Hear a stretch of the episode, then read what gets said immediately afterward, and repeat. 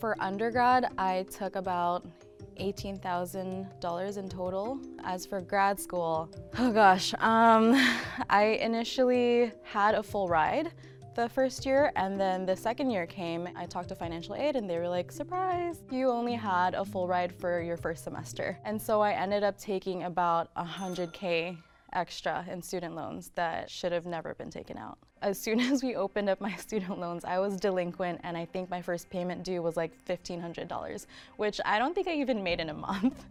$1,500 a month? That's more than you make? You went to grad school so you could make less than $18,000 a year? My God, I've known cashiers who make more than that. Is she even trying? I bet she wasn't even working full time. So, this BuzzFeed video interviews three different women one 18 year old, one 28 year old, and one 38 year old, who all talk about their experience with student debt. Considering our current state of affairs, I wonder how they're doing. This video was released only a few days before the lockdown, so I can only imagine how they're handling all their debt with no jobs. I think now is as important time as any to not let the coronavirus crisis go to waste, because while certainly a lot of bad can happen in the next few months, in the long term, coronavirus could be the strong crisis that everyone needs to get their shit together. At the very least, it will help a massive amount of people realize why they shouldn't go out purchasing a bunch of things they can't afford with debt. Anytime you're about to make a stupid purchase, you can think about the lockdown. There is a cost to doing things that are irresponsible. Making bad decisions destroys your ability to survive a crisis, and crisis is a guarantee. Now, crisis has many forms, but you can be certain that your life will never go perfectly, so you need to be prepared for bad things to happen to you because they will. People seem to be under this delusion that if everything goes well, then I can afford the $1,500 a month minimum payment that it's going to cost me to make this stupid decision. There's a cost to that behavior. Let's see how our first example, JC, is handling that cost. I was jumping from job to job just trying to keep a roof over my head and I got super lucky one day because I was pounding the pavement looking for jobs. The job turned out to be processing student loans and since then I figured out how to keep my loans in repayment but I'm actually currently paying zero because I don't even make enough to be paying monthly rates. Well, that's interesting. This whole segment from BuzzFeed is all about how predatory student loans are, and JC's answer to fix her life is to make a deal with the devil and work for a company that hands out predatory loans to helpless victims like herself. You don't see anything wrong with that? You are on BuzzFeed to warn people so you look like a moral person, but when you aren't on camera, you go out there and help sign people up for loans so they are doomed just like you. Is this the wonderful BuzzFeed feminist who's just trying to warn the children? She's 28 years old and she currently pays $0 on her debt. So not only is she helping make the problem worse, but by her actions, clearly she's expecting someone else to pay for her mistakes. Understand, people notice things like this, particularly people who are valuable that you want around you. Over the years, I've listened to many stories of people who have survived horrible situations. The number one thing they describe that helped them survive or their strong family relationships, or their close friendships. There's a person I mentioned before in another video named Rose Schindler, who was a survivor of Auschwitz. Before her father was killed, he told her and her two sisters to stay together. The reason they survived that concentration camp is because they did favors for each other. Starvation was one of their major issues, so if one of them found access to extra food from the cafeteria, she would share it with the others so they wouldn't die of starvation or be killed because they were too thin and unable to work. That's just one of the many things they did to help each other survive. They had a massive advantage over people who were by themselves. JC's actions say that when someone does her a favor, like give her $100,000 so she can go to grad school, she has no intent on returning the favor. In fact, instead of trying to make it right, she goes out of her way to find solutions on how to not return what she owes. Not only that, but she is willing to stab people in the back by dooming them to the same fate if it suits her own needs. Like I said, people notice this kind of stuff. And what it says is that anyone who would be of value to you in a crisis, whether it's a Holocaust or you being late on your rent, will want nothing to do with you. Those strong connections that she needs to survive won't be there because the only people she's going to be able to attract are highly selfish people like herself. Within the span of about four or five years, it went from like 117K and now it's 145K, I believe, the last time I checked. So it is nerve wracking, but I'm hoping that within 10 years, um, I'll figure out how to get it all forgiven. And there we have it. It's all okay because Bernie Sanders is going to save us. Hopefully, in the next 10 years, I'll figure out how to get the loan forgiven. Is that how you approach everything in life? Make a huge mistake and then wait for someone else to save you? Allow me to let you in on a little secret. No one is going to save you. To everyone watching this video, no one is going to save you. Your mistakes are yours to pay for, and if you expect someone else to do it for you, then you will be broke forever, just like this chick is going to be. During a crisis, don't expect the government to solve all your problems. If you lost your job, go find another one. That might mean you're delivering pizzas until the lockdown is over, but delivering pizzas is a lot better than being completely broke. Don't just sit around. Find something to do and be a survivor, not someone who gives up and begs for help when things get difficult. Honestly, if I knew that I would have to have all those loans under my belt, I would have gone and applied to the Ivy League school of my dreams. I would have applied to Harvard. I wish somebody had told me you should never allow the logistics of something to keep you from achieving what really matters to you. Yeah, the logistics are that you are permanently in debt because you got a useless degree. Do you want to pay Harvard money for a useless degree? Look at her. She thinks this is funny. Well, I'm going to be in debt for the rest of my life, so I might as well just go to a school that's 63% more expensive than the average school. Who cares? I'm not paying for it. You know what, girls? Go for your dream. It's someone else's dime anyway. These are the people who want student loan forgiveness. If someone else pays for it, then they don't learn from the error and they will just keep making the same colossal mistake over and over again.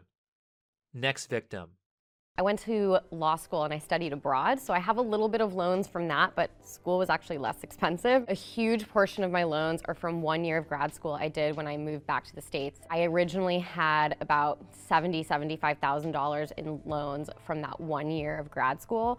It's now up to almost $150,000. Well, look at that. She studied abroad. Great. So the taxpayers paid for you to take a vacation, and now you're $150,000 in debt. Straight out of school, the economy was horrible, and I was struggling and realized it just wasn't even what I wanted to do. Now I do something completely different where I don't earn a ton of money. I'm on income-based repayment, so I make really small payments. They call it negative amortization, where I'm now accruing interest on the interest. In my mind, I was thinking, well, I'm gonna be a lawyer, I'm gonna make tons of money. I know it's gonna take me some time, but I'm gonna pay off these loans. You spent $150,000 on a law degree and just decided that it wasn't for you. Honey, you don't have a choice. You need to get off your ass and work. Now you do something completely different where you don't earn a ton of money? Uh, what are you, a waitress? You spent $150,000 on college so you could become a waitress? This is our modern, empowered woman.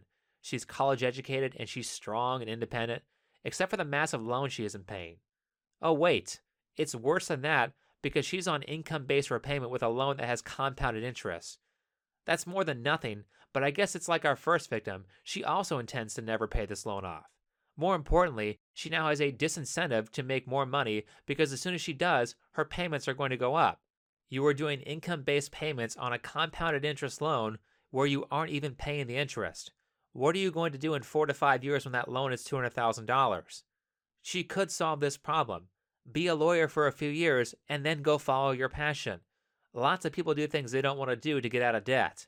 But from the looks of it, she doesn't want to fix her life. She's going to be poor forever and be destroyed anytime the slightest thing goes wrong.